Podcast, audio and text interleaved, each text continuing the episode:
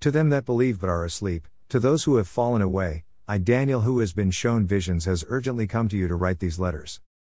The Holy Spirit has provided space for repentance, for the hour soon approaches of the great temptation.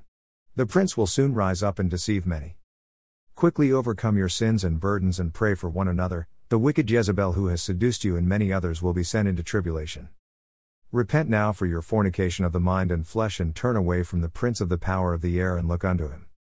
If you have an ear, turn it unto the Lord and hear his voice in obedience.